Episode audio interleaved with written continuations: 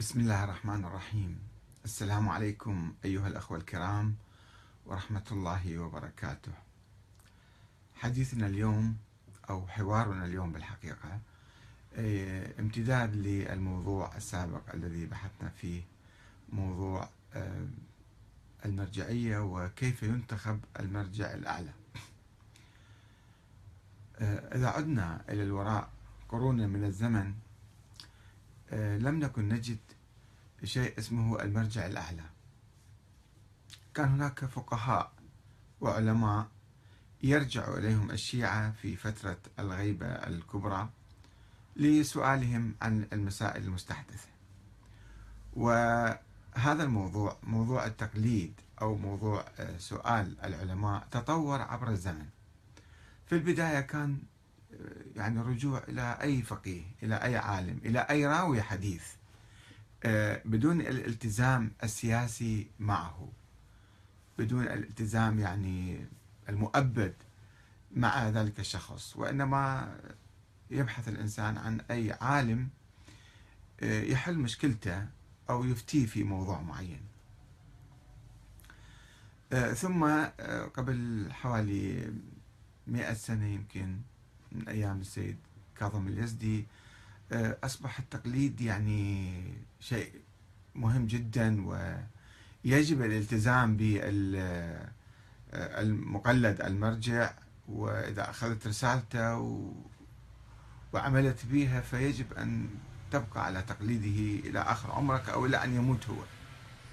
هذا ما كان في السابق موجود. يعني مفهوم التقليد مفهوم حادث أو مبتدع بالحقيقة. آه، ومع ذلك فكان هناك فقهاء متعددون في كل بلدة في كل منطقة في كل كذا.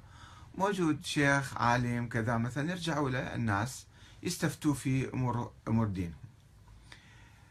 آه، قبل حوالي يعني أربعين خمسين سنة تقريبا آه، ظهرت ظاهرة جديدة هي المرجع الأعلى.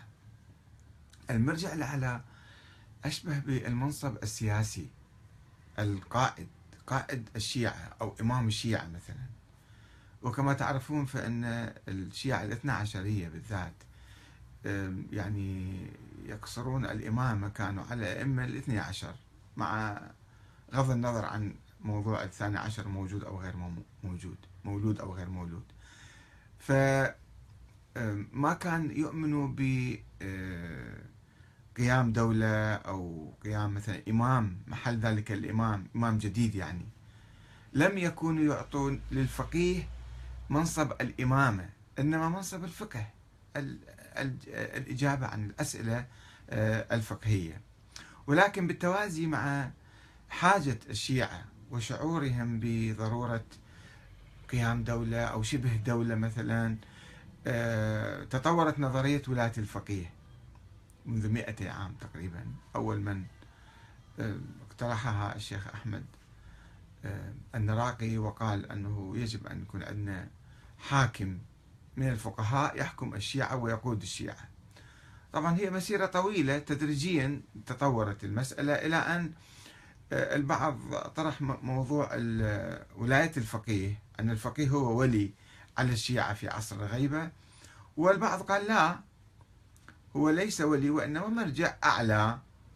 ننتخب شخصا كي يمثل الشيعة في العالم أو يقود الشيعة في العالم أو يعني يكون مرجعهم الأعلى من الناحية السياسية وليس من الناحية الفقهية.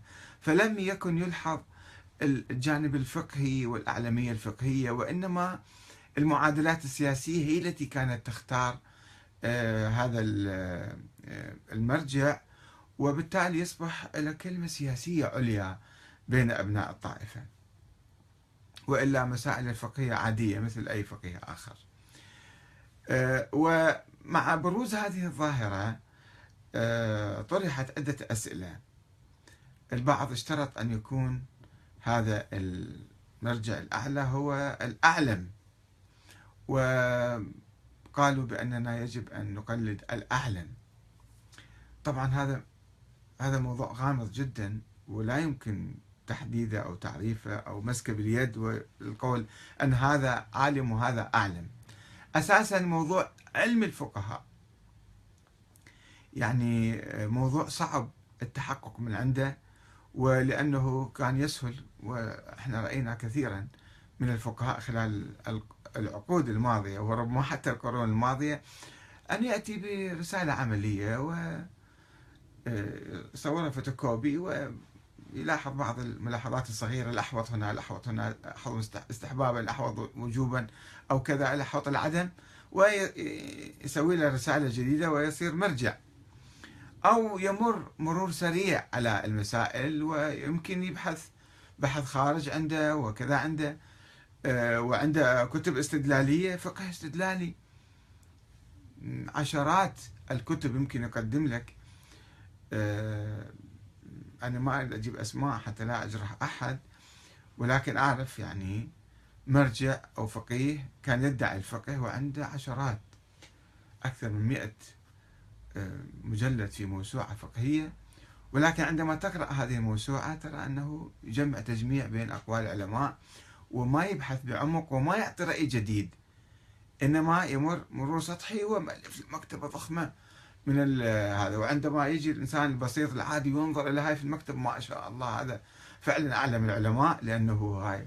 من كتب مثل هذا العالم؟ هالموسوعات العلمية؟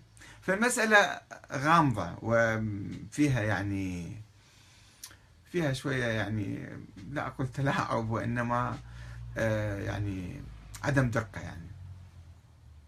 في المسائل الحياتية إحنا عندنا أطباء عندنا مهندسين عندنا علماء في كل المجالات عندما نريد أن نعرف عالما معينا طبيبا معين مثلا حتى نرجع له. فعنده شهادة ويمارس الطب ويشافي الناس نعرف أن هذا طبيب فعلا ذكي وماهر وحاذق.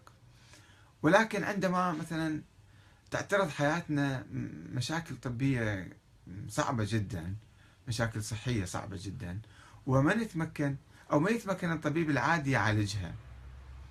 فنروح إلى طبيب أعلم من عنده أرقى من عنده يعني طبيب أكبر من عنده بروفيسور مثلا. وحتى البروفيسور إذا قال لنا فتوى بقطع رجل أو قطع يد أو قلع عين مثلا إحنا ما نأخذ كلامه بسرعة. العقلاء هكذا يفعلون.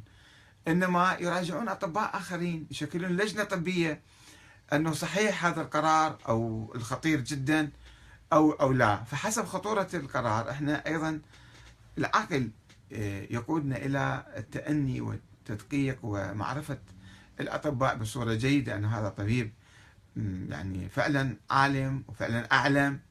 فبحياتنا العادية إحنا دائما نرجع إلى هكذا أمور. ولكن بالنسبة للأمور الفقهية هي مسائل فقهية متشابهة وبسيطة وما فيها جديد.